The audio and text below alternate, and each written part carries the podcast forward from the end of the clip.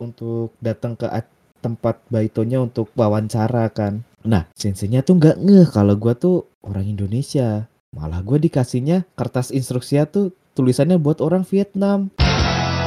Ya gua mana bisa baca dong. Gampang, soalnya gimana ya, kalau misalnya kerja di restoran gitu kan kita nggak punya pengalaman apa-apa juga, asalkan kita diajarin dengan benar sama si atasannya, sama si senpai gitu-gitu, pasti bisa kan kerja.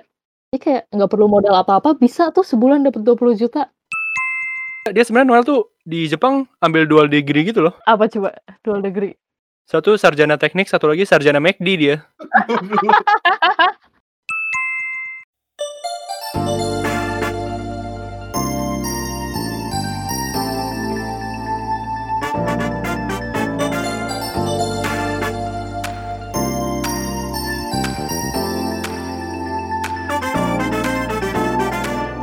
Selamat datang di Izakaya Podcast.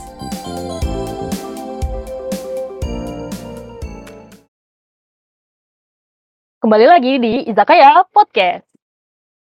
Nah, di. Izakaya Podcast ini, weh, Lu lu kenapa W sendiri? Lu kenapa W sendiri? Kan Bella yang lagi opening, Pak. Biasa kalau gue opening tuh kalian juga wewawe gitu loh. hai. Aduh. Silakan Bel, silakan. Oke, Silakan oke. Bel. Kembali lagi di Izakaya Podcast. Yeay. Nah. Weh, mana W-nya katanya mau W.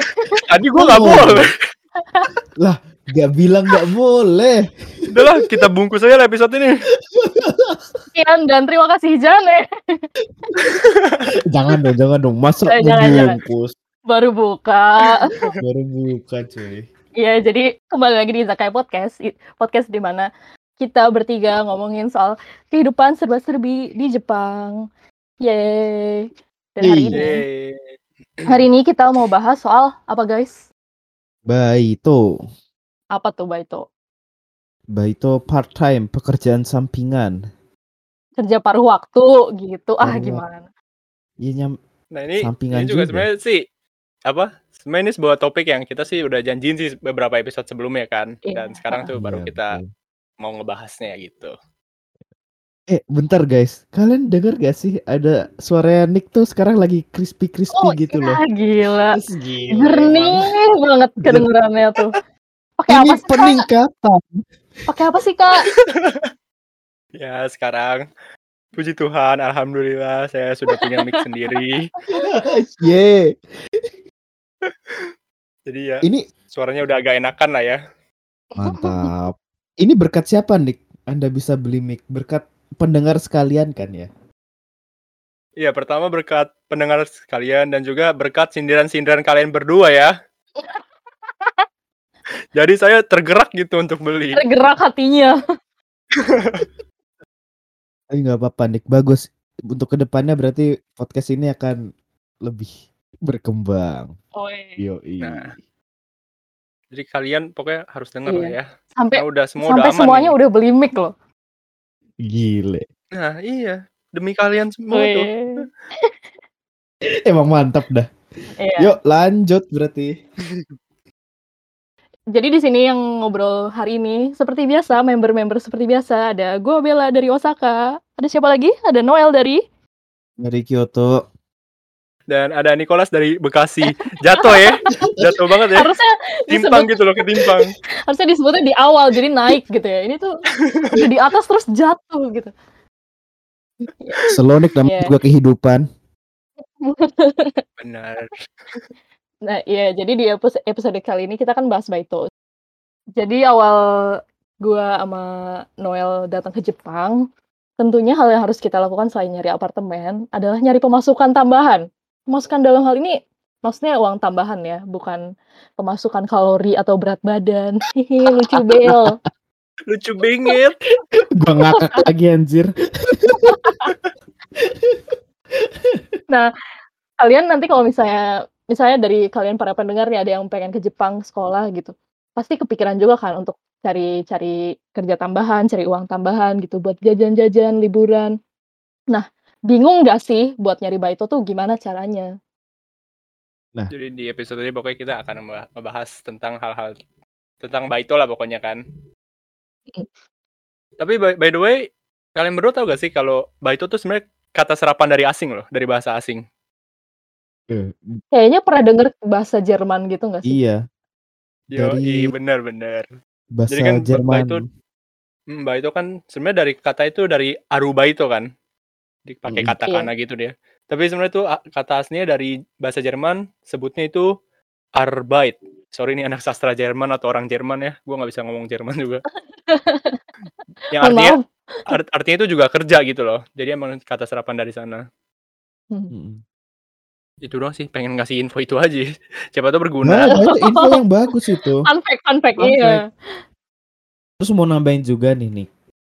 Mm-mm. Gue kemarin udah riset-riset sedikit dari Wikipedia. Terus pekerja Gila. Mas Nul selalu penuh dengan riset emang. Jadi ya dari kita bertiga tuh researchernya tuh Noel ya. Gila. dari disadu dari Wikipedia, pekerjaan sampingan ini atau part time pekerjaan yang tidak tetap dan dikontrak oleh perusahaan dalam waktu yang ditentukan. Jadi statusnya dalam perusahaan tuh pekerja part time ini atau pekerja paruh waktu ini tuh yang paling bawah lebih rendah daripada Hmm, mm. pekerja yang eh, sudah dikontrak sama perusahaannya contohnya. Nah, kalau gitu langsung aja lah kita nih ya. Kira-kira untuk pertama nih, poin pertama nih siapa siapa mau ngebahas apa deh gitu ya langsung. Gimana nih, Mas Nul nih? Boleh Mas Nul. Mas Nul pengen ngebahas tentang cara-cara mencari Arubaito saat kalian pertama kali datang ke Jepang. Iya. Hmm. Jadi banyak banget sekarang tuh cara buat nyari Arubaito karena Mm-mm. fasilitas untuk nyari lowongan pekerjaan atau lowongan Arubaito tuh udah sangat banyak lah. Bis ya udah ya masih bisa dihitung pakai jari sih, cuman udah lebih banyak daripada dulu pas zaman Mas Nul dan Bella datang ke Jepang ya. Iya, Iya kan? betul. Contohnya nih satu ya. Itu tuh sekarang tuh banyak banget website-website eh, lowongan pekerjaan yang menyediakan lowongan Arubaito ya. Contohnya tuh ada bersebut merek nggak nih? Sebut aja nggak apa-apa kan kita membantu. Oh iya. Oke, contohnya ada indeed.com, baitoru.com, townwork, dan masih banyak lagi. Terus, kalau kalian bingung dengan cara aksesnya, itu tuh gampang. Tinggal kalian buka saja website tersebut dari HP atau dari laptop kalian. Terus kalian search deh itu di situ ada kolom pencair pencariannya. Baito apa sih yang kalian pengen, yang kalian inginkan gitu. Misalkan, Tapi kak, tapi kak, tapi kak mm, mm, mm. ribet kak. Aku kadang susah akses kalau website website kayak gitu kak. Gimana dong caranya kak? Beh, kalau itu ribet, masih ada cara yang lebih gampang lagi. Wah. Apa tuh? Apa tuh kak? Yang gampang itu adalah kalian kan pasti punya line account kan, akun line Hmm. gitu. Yang Nah. buat setting itu. Yoi, yang ijo-ijo itu. Hijau. Ijo WhatsApp juga ijo ya. Iya benar juga. WeChat juga hijau. WeChat juga ijo. Kenapa chat-chat itu semuanya ijo semua ya? Iya ya, iMessage juga hijau ya. Iya kan. ya, itu tuh kalau kalian punya akun line di situ, kalian tuh bisa add namanya tuh Line Baito.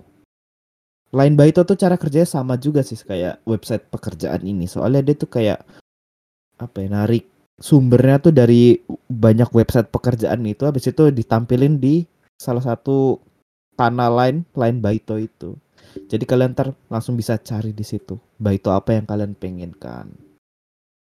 Ya terus Gitu. gue gue pernah coba pakai Line Baito terus Line Baito tuh bisa apa ya?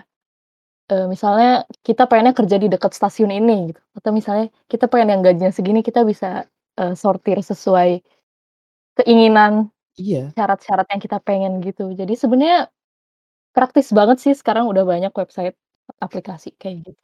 dan kalian juga bisa nyeting ini apa eh, batas gaji yang terendah yang kalian inginkan. Misalkan kalau sa- di salah satu prefektur kita ambil contoh lah Osaka kan. Gaji terendahnya berapa sih Bel? 990 ya sekarang ya? Kalau nggak salah. Iya kan, 990. Misalkan kalian pengen ngambil Baito yang gaji paling rendahnya 1000 yen. Nah, tinggal dipilih aja di situ gaji terendahnya 1000 yen sampai 1100 1200 gitu. Nah, itu bakal nanti disortir secara otomatis sama pihak lain Baitonya dan yang tadi yang gue sebutin tadi yang website-website itu juga beberapa ada yang ngasih fasilitas begitu sih. Berarti kalau emang lu mau cari Baito ya sebenarnya kalau dari apa via internet pun mau dari yang cara paling ribet misalnya kayak lu harus cari di website-website gitu atau bahkan dari lain Hmm. pun udah bisa berarti sekarang kan. Udah Iya. bisa, Mm-mm. gampang jadi. Iya. Jadi sesuai ka- kalian yang mau dari mana aja lah. Iya. Ah, mau nambahin juga nih. Sampai Apa? sekarang tuh masih ada tuh apa majalah Town Work namanya. Itu tuh yang Hmm. Iya bener. itu tuh yang banyak banget itu kayak koran apa sih dulu pos kota ya iklan baris gitu. Tapi tentang Bener sih. iklan kerjaan. iya tentang kerjaan. Oh. Kalau di Indonesia kan emang udah jarang lah ya kalau pakai media cetak gitu sih sekarang. Iya kan? Di sini tuh masih suka ada gitu loh, suka ditaro di stasiun gitu, gratis. Gue bisa sering ambil tuh. Terus buat apa? Ya buat ini bungkus-bungkusin lain-lainnya lah. Emang gak Ini. baca. ini, ini contoh buruk. Banyak di luar sana yang butuh, Jangan no. ditiru. Banyak yang lebih butuh selain buat bungkus-bungkus apa gitu. Lah banyak nih ditaruhnya mubazir. Ya udah gue pakai. ya Allah. Ya, terus lanjut. Tadi kan udah dari website, terus juga Iya. dari Line, Line Baito ya. Terus selanjutnya ada dari bisa lewat mana lagi nih no, untuk mencari Baito ini? Nah, yang cara selanjutnya nih agak kuno ya atau tradisional ya. Mm-mm.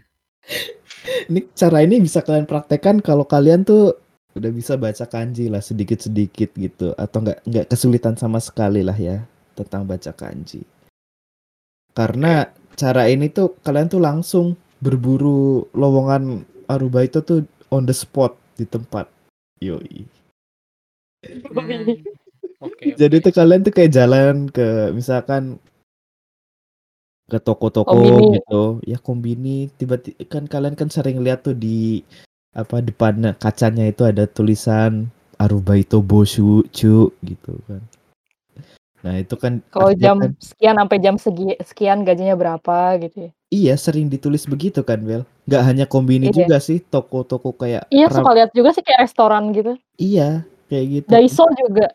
Nah, kalau kalau kalian lagi jalan-jalan terus nemuin apa eh, poster begitu ya, kalau lagi butuh baito ya bisa difoto atau kak bisa langsung dihubungin tuh ke nomor yang tertera di situ kan. Tapi itu Mm. kalau yang di poster-poster gitu emang sampai ditulis kayak gaji per jamnya gitu ditulis. Ditulis. Ditulis.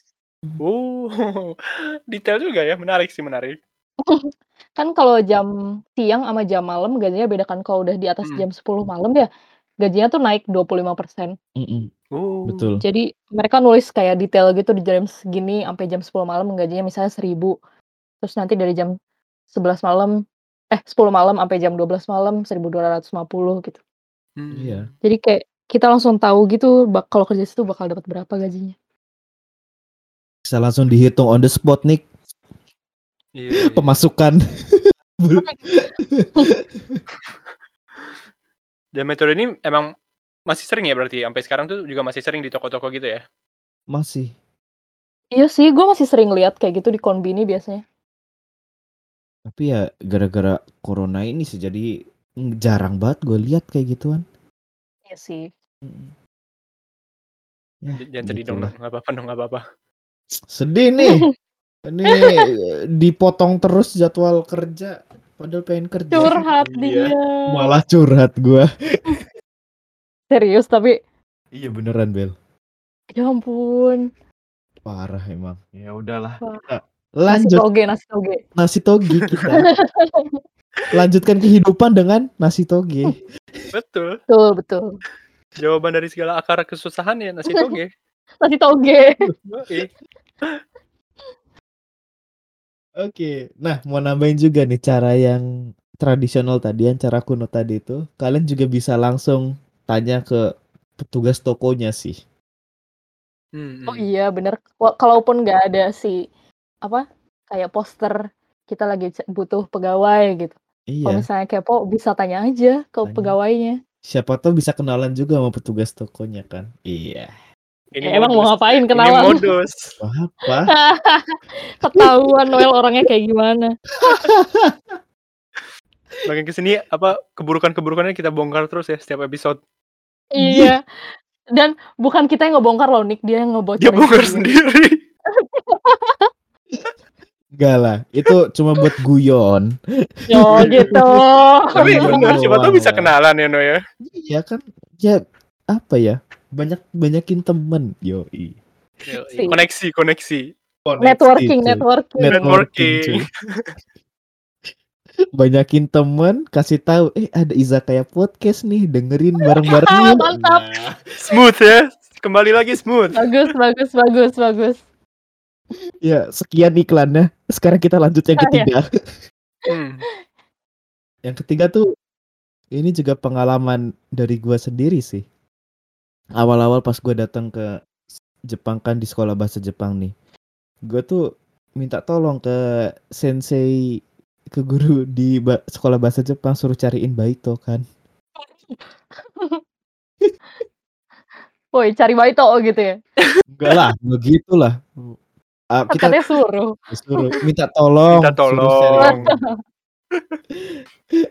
Gue bilang kan, sensei, saya uh, duitnya habis nih, butuh duit, mau kerja. Oh ya udah, besok ya ke sini lagi saya kasih tahu nanti eh, list baitonya apa aja. Oke siap, gitu kan. Nah, zaman dulu itu kan yang nyari baito ke sensei kan nggak cuma satu orang doang, banyak kan Bel? Heeh. Iya kan. Nah, ini nih ada cerita lucu nih. Agak bangke sih ini sebenarnya. Apa coba? kan kan gue kan Kenapa tuh? kan gue kan ini udah nulis nama kan sama nulis kelas gue gue kumpulin ke sensei kan nih sensei nanti di, tolong dipanggil ya kalau udah ada baitonya ya udah diambil deh habis itu kan dulu itu kan dikasih kayak apa ya kertas instruksi gitu loh untuk apa untuk datang ke at- tempat baitonya untuk wawancara kan. Nah senseinya tuh nggak ngeh kalau gua tuh orang Indonesia. Malah gue dikasihnya kertas instruksinya tuh tulisannya buat orang Vietnam. Ya gue mana bisa baca dong? Ah, gue inget banget pasti lu bete banget. iya ih ah, ampun sensei kalau nggak ada bahasa kalau nggak ada yang bahasa Vietnam ya bahasa eh nggak ada yang bahasa Inggris ya bahasa Jepang lah saya bisa tapi jangan bahasa Vietnam lah saya nggak bisa baca Kebetulan bukan anak Hanoi ya. Hai, anak Hanoi taunya Ho Chi Minh. Ho Chi Minh, bagian selatan Kok apal banget sih? Wih. Hometown ya, kampung halaman. Enggak, kawan-kawan banyak yang dari situ. Oh, kawan-kawan. I see. Iya, jadi gitu sih. Kalian bisa minta tolong ke guru sekolah bahasa kalian untuk dicarikan arubaito karena biasanya itu lebih tokcer lah. Lebih gampang juga masuknya. Iya sih, karena biasanya kalau dari sekolah bahasa tuh si orang kantornya udah kenal sama senseinya gitu. Mm-mm. Kayak ini ya apa? MLM ya jadi. kalau berhasil ngenalin dan mempekerjakan satu orang dapat bonus. Dapat Kayaknya komisi. gitu sih. Dapat komisi. ya. Iya. Lu udah dibantuin juga lu no, malah nuduh-nuduh lu. nggak tahu diri. Gua gua tahu diri abis gua dapat kerjaan itu gua datang ke senseinya kan. Si arigatou gozaimasu. Ya. Udah keterima kerjaan niche gitu. Tapi kenapa nggak pakai bahasa Vietnam? Kenapa? Enggak lah anjir. Senseinya orang Jepang. Senseinya orang Jepang nih. eh emang lu pertama kerja apa yang di Shokai sekolah itu? Yang Tori, dikenalin sekolah? Torikizoku yang sate sate taichan itu. Oh, sate taichan. Iya, Taichan. jadi ini FYI aja sih. Mas Nul dulu baito pertamanya di tok warung sate Taichan, Izakaya. Yoi. Izakaya podcast, makanya lahirlah itu. gitu. Tapi tahu tahu nggak sih si dulu kan pertama-pertama kan datang ke Jepang tuh bulan Oktober ya.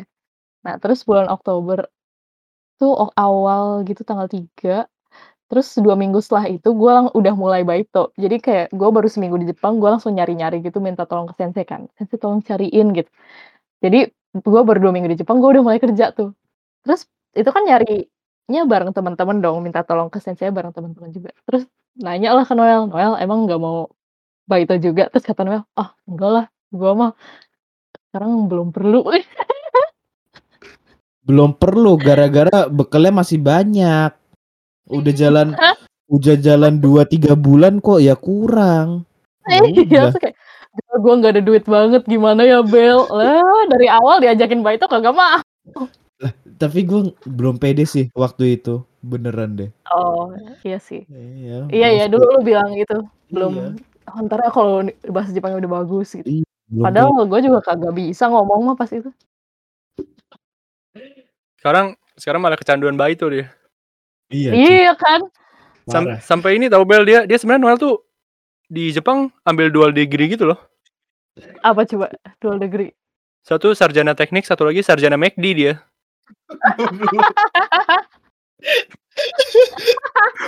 Aduh. Lu lu McD, lu McD udah berapa tahun no kerja baito di McD udah berapa tahun Gila, lu? gila udah lama banget Udah McD. lama banget sih, hampir dari di Osaka dari di Osaka tuh udah dua tahun kan, di sini hampir setahun, tiga tahun. Setahun lagi Bentar, wisuda lu. jadi ntar Noel tuh kan Noel kan baito di Toriki ya di izakaya itu kan. Terus heeh. udah cabut terus langsung masuk McD Enggak dulu, lu di mana lagi emang baito? Masuk ke ini apa eh yang kayak pengantaran paket-paket gitu loh. oh iya oh iya iya iya iya. Ya, eh itu tuh itu sebelum McD sebelum McD dua kali jadi. Weh gila Ya jadi itu kurir itu bukan kurir sih sebenarnya kayak buruh, kayak bener-bener buruh gitu loh. Jadi ngangkat-ngangkatin barang doang kayak nyortir-nyortir gitu. Hmm. iya deng eh Iya, pegawai begitu. Tapi lumayan sih itu gajinya, gede. iya Tapi Ya, setelah ada itu lah. Ada lah seribu lebih lah. Setelah Oh, itu seribu lebih. Kan. Kuliah langsung ya Kuliah McD. Enggak lah, kerja lah.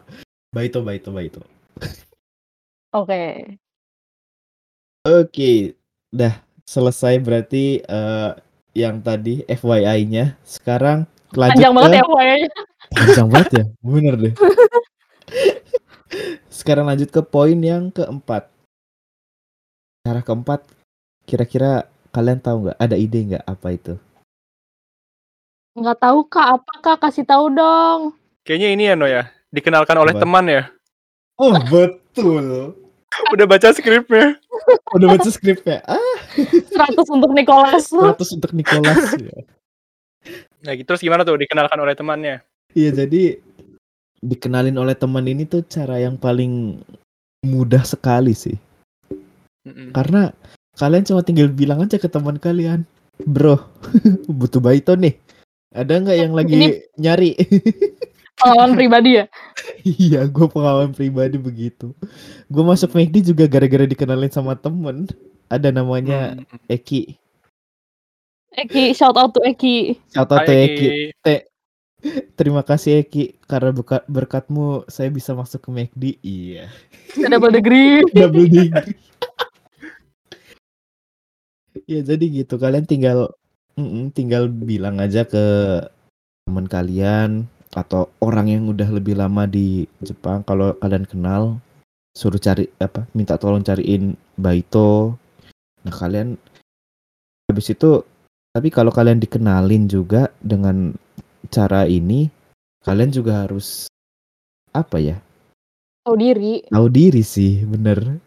Karena chance keterimanya tuh lebih tinggi. Karena apa? Karena biasanya orang yang dikenalin ini pasti si pemilik toko ini udah nggak ngelihat ABCD-nya gitu. Karena udah tahu pasti ini udah di paling spesialkan lah buat dikenalin gitu loh oleh temen yang mengenalkan kalian ini. Jadi pun kalian harus kerja juga sungguh-sungguh sih, jangan sampai bikin nama teman kalian kabur-kaburan. iya, jangan sampai bikin nama teman kalian jelek juga kan nggak enak buat dua-duanya.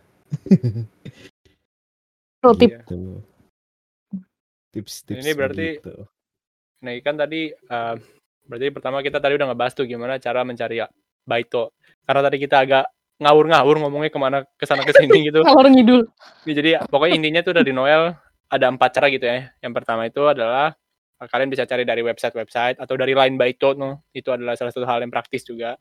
Terus kalian juga bisa em, mungkin langsung datang ke tokonya siapa tahu ada kayak lowongan langsung atau kalian bisa nanya ke orang-orang di tokonya. Terus cara ketiga itu kalian bisa minta tolong dari sekolah dari guru-guru di sekolah bahasa Jepang kalian. Dan yang terakhir tuh ya kalian bisa minta bantuan dari teman-teman kalian gitu. Betul banget. Nah ini em, kan tadi kita udah udah ngebahas tuh gimana sih cara cari apa apa part time job di sana. Tapi emangnya kalau untuk mahasiswa asing tuh pekerjaan-pekerjaan kayak apa aja sih yang populer sebenarnya? Berdasarkan eh, riset dari Japan Student Service Organization tahun 2015, Hmm. ternyata 45,7% dari pelajar asing yang kerja part-time atau baito di Jepang itu, mereka kerja di bidang restoran, cafe, fast food. Jadi ke kayak service gitu ya. Itu bel- Eh, 45% Bel. Iya, hampir setengahnya kan. Hampir sih. setengahnya. Iya iya. Terus eh, di bawah itu ada 26,3%. Jauh kan perbandingannya? Iya. Jauh itu banget di konbini, supermarket, gitu-gitu. Hmm. Jadi yang tadi nomor satu kan di restoran ya. Hmm. Food Iya. and F&B lah gila, F&B. Oh iya. Kalau kata Noel, food and beverage. Beret. di episode sebelumnya Food and Beverage. Denger dulu ya, denger denger episode sebelumnya. Terus eh, yang kedua di konbini supermarket gitu. Nah, setelah itu yang ketiga 6,9% itu di teaching atau research assistant. Biasanya ini tuh di kampus-kampus gitu ya, di universitas gitu kali ya. Iya iya. Iya sih. Terus yang keempat di 6,8% itu translator atau interpreter. Ya sih sering dengar juga ada teman yang kerja terjemah nerjemahin lah jadi interpreter kalau misalnya ada guide atau ada tamu datang gitu. Terus yang kelima itu 6,5% ada di language teacher. Jadi entah itu ngajar bahasa Inggris, ngajar bahasa Indonesia gitu-gitu. Iya. Tapi kalau lu, kalau lu Bel, lu setuju sama yang ini? Maksudnya dari pengalaman lu, dari teman-teman lu gitu, emang sesuai sama yang ini gak? Yang tadi Setuju. data-data itu? Iya. Karena pas di sekolah bahasa Jepang ya di Nihongo Gakko tuh bener-bener semuanya kerjanya di restoran. Pokoknya kalau nggak restoran, minimarket, eh, toko obat. Jadi masuk di eh, bidang nomor satu sama dua tadi itu. Mm-mm. Oke. Beberapa juga ada yang di nomor 5 sih. Yang temen yang gue kenal. Oh, Guru tapi nggak banyak ya? sih. Nggak banyak sih. Iya. Kayak mereka tuh ngajar bahasa Inggris. Tapi seminggu tuh ya paling cuma 2-3 kali. Terus satu harinya bisa 2 sampai 3 jam. Kayak percakapan bahasa Inggris gitu sih kebanyakan. Tapi yang kayak gitu kan biasanya butuh koneksi ya, buat Iya. bisa dapat kerjaan kayak gitu. Iya Nah, sedangkan temen. yang restoran, kafe itu kan gampang banget dapatnya. Iya. Jadi Langsung. pasti ya bener sih paling banyak persentasenya. Dan paling banyak dibutuhin. Iya, Iya, iya, itu. Itu poinnya. Kan maksudnya kayak fast food kan di sana banyak banget kan. Terus juga apalagi konbini gitu yang kayak kemarin kita bahas gitu. Jadi mereka juga Yoi. pasti Iya, butuh ada banyak orang. berapa banyak coba konbini. Tapi emang gampang ya sebenarnya kalau untuk dapat baito di Jepang tuh? Gampang sih Nick. Karena Gampang, iya. n- nggak perlu pendidikan formal sih. Bener. Hmm. Iya, Iya kan. jadi kayak oh lulusan SMP juga bisa baito di restoran. Bisa sebulan dapat gaji 20 juta. Iya. Uh. Dirupiahin loh itu. Iya, iya. Tapi kalau ya Karena sebenarnya kalau- semuanya Hmm. Nah, gimana, kalau karena kalau part time job di sana atau baito di sana kan juga sebenarnya pasti UMR juga kan minimal lah seminimal minimal minimal Iya. Iya. dan di kisaran minimal mereka tuh sekitar 900 sampai 1000 yen tergantung daerah per jamnya kan. Mm. Iya. Jadi itu lumayan juga sih kalau kalian kerja setiap hari apalagi buat orang-orang sana kan nggak ada syarat ininya ya batasannya gitu nggak ada kan ya? Iya, nggak ada batasannya kayak kita. Mm-mm. Kerja Jadi emang lumayan. ya kalau yang warga lokal sini ya kerja sampai pagi, pagi sampai pagi lagi, balik lagi pagi lagi gitu. Kayak bisa ada satu orang tuh bisa kerja di dua tiga tempat gitu. Hmm. Mantep sih. Du- duitnya Mantep sih. itu loh. Duitnya itu loh Iya, kalau nggak ini. Kayak gampang. Soalnya gimana ya? Kalau misalnya kerja di restoran gitu kan kita nggak punya pengalaman apa-apa juga. Asalkan kita diajarin dengan benar sama si atasannya, sama si senpai gitu-gitu, pasti bisa kan kerja. Jadi Iya. kayak nggak perlu modal apa-apa, bisa tuh sebulan dapat 20 juta. Makanya Tapi kalian ingat banget. juga ya pengeluaran di sana lumayan. Lumayan. Iya. Kalian dengerin tuh jangan cuman uh enak banget digaji di sana part time-nya segitu, tapi kan pengeluarannya juga Iya, serba Eh, lumayan mahal. lah. Iya, mahal juga. Iya. Kalau kalau misalnya gaji Jepang tapi biaya hidup Indonesia sih makmur. Tapi kan nggak gitu. Nggak gitu tapi. Iya. Aku juga punya tips nih buat teman-teman sekalian. Kalau misalkan eh Arbaitonya kan paling banyak untuk pelajar asing itu kan satu minggunya 28 jam. Nah, kalau bisa ya di maksimalin 28 jam tapi jangan sampai berlebihan karena nanti bakal sulit juga di akhirnya untuk kalian perpanjang visa habis itu untuk ngurus-ngurus yang lainnya dan pastinya uang apa namanya ya uang asuransi kalian tuh bakal naik lagi Iya bener. Iya kan Udah gitu nanti akhir tahun harus bayar pajak kalau misalnya kecatet si gaji-gajinya. itu Iya. Pokoknya kalau ada aturan gitu misalnya itu kan seminggu maksimal 28 jam, sehari maksimal 8 jam gitu. Itu diturutin aja, dipatuhi. Dipatuhi. Soalnya aturan dibuat karena ada alasannya kan. betul Jadi ya dipatuhi aja, ditaati gitu. Jangan aneh-aneh. Nanti kalau ketahuan dipulangin soalnya. kan nggak lucu gara-gara kebanyakan kerja dipulangin kan Iya. sayang banget gitu Mm-mm.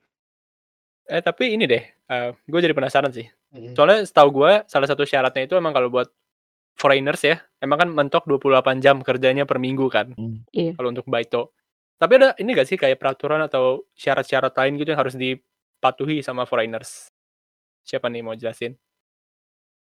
siapa nih Mas Nul nih Boleh Mas Nur. Nah, jadi gini, untuk foreigner itu tuh pelajar asing ini tuh nggak bisa kerja di sektor apa ya, usaha Hiburan. hiburan yang entertainment begitu kayak misalkan di game center atau di tempat yang jual-jual begituan lah. Oke juga nggak boleh loh. Karaoke, karaoke juga nggak boleh ya? Iya, gue dibilangin nggak boleh kerja di karaoke. Gue baru tahu kok yang kalau karaoke Oh iya, karaoke juga nggak boleh. nggak Iya. boleh berarti. Tempat bowling berarti juga nggak boleh. Iya, berarti kayak tempat kayak round one itu kan yang ada game center, terus ada Iya. karaoke-nya, ada tempat bowling segala macam itu udah Mm, nggak boleh aja kita nggak kerja boleh. di situ. Iya. Dan juga di pachinko atau tempat judi lainnya tuh nggak bisa masuk ke situ. Karena ya itulah ada alasan ada peraturannya yang tidak boleh dilanggar. Kalau kalau kalian with amit ya apa pengen lanjut terus udahlah terabas aja gitu ceritanya. Ya ntar kalau ketahuan ya bakal langsung dideportasi ke negara masing-masing Jangan sampai deh. jangan sampai lah udahlah ikutin aja hukum yang ada Ya, terus eh, poin selanjutnya adalah ada prinsip yang harus kita tanamkan nih. Ya, jadi walaupun kita kerja part time ya nggak bukan pegawai tetap full time, kita tetaplah harus apa ya punya rasa tanggung jawab. Jadi kayak misalnya udah ada shift nih, udah keluar shift buat dua minggu atau buat sebulan, ya dipatuhi harus eee, ada jadwal kerja ya kerja, jangan ilang-ilangan, jangan apa, eee, libur tapi nggak ngomong. Itu kan bukan cuma ngefek ke apa ya, harga diri kita atau image kita, tapi kan nyusahin orang lain juga yang kerja bareng kamu Iya. harusnya gitu kan. Nah itu itu Bener suka bener. ada tuh pas gua kerja di restoran gitu, tiba-tiba nggak dateng, tapi nggak ngomong apa-apa gitu. Terus tiba-tiba udah ngasih shift, udah jadi shift-nya, tapi nggak dateng lagi, tapi nggak ngomong, udah berhenti gitu loh. Kayak ilang aja gitu. Kan itu selain apa ya, nyusahin orang yang kerja, itu ngerusak image negara juga nggak sih? Kan jadi, Mmm. "Oh sini Betul. orang Indo nih Bener. nggak bener nih kerjanya," gitu. "Orang Indo semuanya kayak gini kali ya." Entar dipikir kayak gitu, emang enak? Kan enggak ya. Dan kasihan juga setuju, sih. betul. Kasihan juga sih buat nanti selanjutnya adik kelas atau orang lain yang pengen masuk ke tempat kerja Bener itu bener. kan pasti udah digeneralisir. Ah, orangnya Iya. orang dari sini beginilah. Udahlah nggak nggak Nah, diiniin lah. itu. Tuh. Dan ini berlaku buat dunia kerja sih, mau lu di Jepang, mau di mana pun ya kan. Iya. Karena lu Iya. kalau udah kerja kan pasti ya maksudnya lu dibayar kan dan juga dikasih tanggung jawab gitu loh. Jadi ya Betul. seenggaknya kerjainlah tanggung jawab lu dengan benar. Nggak usah Iya. ke mana-mana. Betul banget itu nih. Nah, Mas Nul juga pengen nambahin nih. Untuk mencari baito yang pas dengan diri kita, itu adalah hal yang gampang-gampang susah sih. Karena ada kalanya pasti kita nggak cocok sama satu tempat baito, habis itu kita keluar, kita cari tempat baito yang lain lagi. Itu sebenarnya nggak apa-apa sih, asalkan kalian tuh keluarnya dengan baik-baik, jangan dengan Baik, tidak iya. baik-baik. Kayak tahu diri gitu loh ngomongnya Iya. tuh misalnya udah jadi shift sebulan terus bilang, "Ya saya terakhir bulan ini, bulan depan saya berhenti." Gitu kan enak ya. Jangan tiba-tiba hari ini misalnya berantem sama orang di tempat kerja terus bilang, "Saya besok berhenti." Gitu. Nah, itu kan nggak bisa dong. Ini pernah ada juga kejadian begini nih. Oh iya? Ada ada. Dia berantem sama si Tencho. Tencho tuh apa ya? Kayak manajer toko. kepala Kepala tokonya iya, gitu. manajer tokonya gitu, berantem sama manajer tokonya, terus dia marah langsung dia kayak banting topi gitu. Apa sih ikat kepala ya, di tempat kerja gue pakai ikat kepala dulu. Banting ikat kepalanya terus bilang, "Udah pokoknya saya mau berhenti saat ini juga." Terus kayak semua orang kayak, "Lah nyusahin." gitu. Lah usokap. Iya. Lu lu pulang sekarang, ini kita kekurangan orang jadinya gitu. Emang Oke. ya gitulah. Iya. Kadang terlalu egoistis tuh nggak baik juga. Iya. Pokoknya etika bekerja tuh mau part time, mau kerja full time harus dijaga lah. Iya, harus Betul dijaga. betul. Kan Setuju udah setuju. dewasa, udah tinggal di negara orang, masa Iya. masih kayak gitu? Berubah dong pola pikir dan cara Weh. lainnya. Asik. Nah, ng ngomongin juga nih tata cara keluar buat dari tempat aruba itu ya. Itu tuh Iya. kita tuh yang pertama tadi udah disinggung sama Bella kan. Harus ngomong ke orang yang di sananya misalkan kayak ke manajer tokonya kalau saya bulan ini terakhir. Jadi mereka tuh ada waktu spare waktu buat nyari pengganti kita gitu. Terus yang Iya, atau kedua buat tuh nyusun jadwal lagi gitu kan. betul betul betul. Terus yang kedua tuh kan kita kalau dapat seragam ya, itu tuh semuanya harus dikembalikan ke tokonya. Gak boleh di gak boleh diambil apa nggak boleh dikasih pa- gak boleh jadiin pajangan apalagi dijual Iya. jangan Seragam Gojek gitu. soalnya ada soalnya ada aja yang Jangan jadi begitu. oleh-oleh kan buat ke Indonesia. Oh iya iya. pasti ada yang begitu tapi ya lebih baik bukan lebih baik sih harus dikembalikan semuanya karena itu bentuk dari tanggung jawab juga Iya. betul Eee, Berarti itu tuh etika-etikanya lah ya, yang sebenarnya sih bukan Iya. berlaku cuma di Jep di baito Jepang, tapi kan di segala dunia kerja lah kayak gitu. betul. Nah ini, eee, jadi kalau mungkin dilihat dari, apa ya, tadi kan mungkin jenis-jenis baitonya, terus juga mungkin poin plus minus gitu yang karena karena kalian kan juga udah kerja di sana beberapa tahun kan, udah mengalami baito di berbagai tempat juga. Menurut kalian tuh, bagi foreigners gitu, khususnya sih karena kalian mahasiswa kan, bagi mahasiswa asing di sana, worth nggak sih buat eee, berkuliah tapi sambil bekerja sambil baito gitu menurut kalian tuh? Menurut gua sih worth banget ya. Oke, mhm. Jadi apa bukan cuma gue baito karena gue butuh duit gitu, bukan cuma itu. Ya mungkin main reason-nya itu ya, mungkin sebagian besar alasan baito karena butuh uang apa gimana. Cuma menurut gua dengan lu baito, lu tuh bisa langsung apa ya, ngobrol, denger bahasa Jepang yang natural, yang sehari-hari dipakai. Jadi lu lebih nyerapnya tuh lebih gampang lagi gitu. Oh ini yang natural dipakai, ini yang ini nggak pernah dipakai, ini nggak pernah diomongin gitu. Jadi lu tahu pemakaian bahasa Jepang yang eee, bukan textbook gitu loh. Jadi Iya. kedengeran. Teman-teman gue tuh banyak dulu di Nihongoyaku orang-orang Cina gitu, mereka kan pada tajir-tajir gitu kan, jadi tiap hari belajar aja. Terus belajarnya ya belajar dari textbook. Terus pas denger mereka ngomong, sebenarnya bahasa Jepangnya bener, cuma nggak kedengeran natural gitu, kedengeran kaku banget. Nah yang kayak gitu-gitu kan, Mmm. kayak cara ngomong yang natural, yang enak didengar itu kan nggak bisa dari textbook ya, nggak bisa dari buku. Itu harus Iya kita iya, harus betul. langsung ngobrol sama orang Jepangnya, harus langsung harus sering denger, eee, warga lokal kayak gimana ngomongnya. Itu sih yang membuat gua menurut gua, eee, sangat beneficial, apa, bermanfaat dari Iya. gua baito.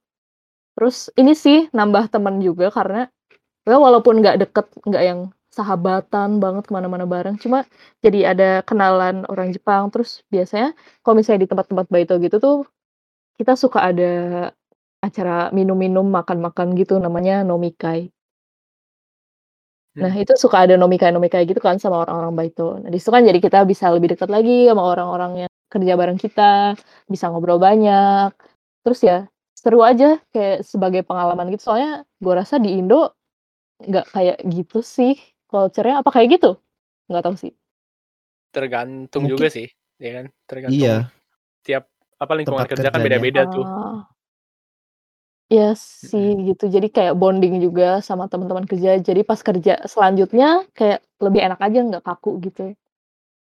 Gitu sih. Dan emang Kalau nambah gua, relasi atau iya. koneksi juga nggak nggak ada salahnya kan? Iya. Ada salahnya lah memperbanyak teman atau perbanyak kenalan juga, Eh siapa kan. tahu dapat pacar nggak sih? Iya, dari baito dapat pacar kan Iya. bisa jadi kan. Tapi Mas Dul ya? Mas Dul Walaupun udah bertahun-tahun nih. Hah? Kayaknya Mas Nul ori orientasinya nggak ke situ banget Oh. sih. Oh gitu. Tapi kalau tapi kalau bisa ya kenapa enggak. Iya. Nah kalau menurut Mas Nul, worth nggak Mas Nul untuk baito sambil kuliah? Sangat lah. Ya karena kalian tuh apa ya, selain yang tadi Bella bilang, aku juga mau nambahin kan, karena kalian kalau udah baito kalian tuh ngerasain juga duit yang kalian cari dengan jerih payah kalian sendiri. Habis itu pasti kalian entar pakai buat kebutuhan kalian atau kalau enggak buat reward, self reward buat diri kalian sendiri. Nah, itu kan kayak kalian tuh merasa lebih bisa bersyukur gitu dengan apa yang kalian punya dan nggak akan nggak akan menghambur-hamburkan lah pastinya orang kalian udah tahu cara nyari duit itu susah jadi kan buangnya juga pasti kalian harus ingat-ingat jangan jangan langsung dihambur-hamburin gitu nah itu sih dari Terus gua ini enggak sih jadi bisa ngatur waktu juga? Iya itu juga salah satu poin bagusnya sih. Iya. Mantep sih. Tapi gue penasaran deh. Di Indonesia tuh ada part time gini juga nggak sih, Nick? Hmm, part-time ya? Ada sih kalau yang kayak Ada sekarang ya? tuh yang lumayan lagi rame sebelum sebelum Covid sebenarnya, coffee shop gitu-gitu tuh, itu Iya. lumayan banyak tuh. Temen gue ada tuh dia kayak kerja part time di coffee shop tapi bayarannya murah banget, gue kaget.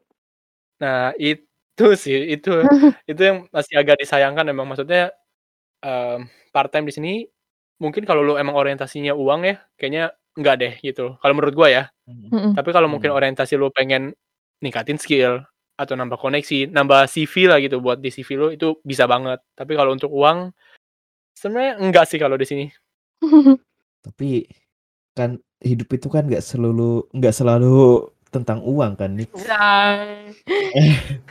Ini yang gue tunggu-tunggu dari awal kita mulai. Anjay. Kata bijak dari Mas Tul mana? Gila, gila, gila. Pokoknya kalau lapar tinggal nasi toge aja. Iya. Masalah kelar. Kelar. Oke kali ya.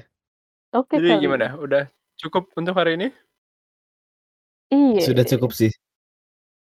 Bella mau closing silakan Iya. Bella. ya jadi eh, itu aja sih dari kita. Kalau misalnya kalian ada pertanyaan soal Baito, kak gimana sih? Kak Bella, Kak Mas Nul, pernah Baito apa aja sih gitu. Ya Itu misalnya kalian kepo, boleh langsung tanya-tanya kita di Instagram at Izakaya Podcast. Nggak pakai spasi, eh nggak pakai underscore, nggak pakai titik, langsung aja at Izakaya Podcast. Boleh langsung DM, nanti kita pasti bales. Dibalas. Ya. Ya, sampai jumpa di episode selanjutnya. Jane. Aneh.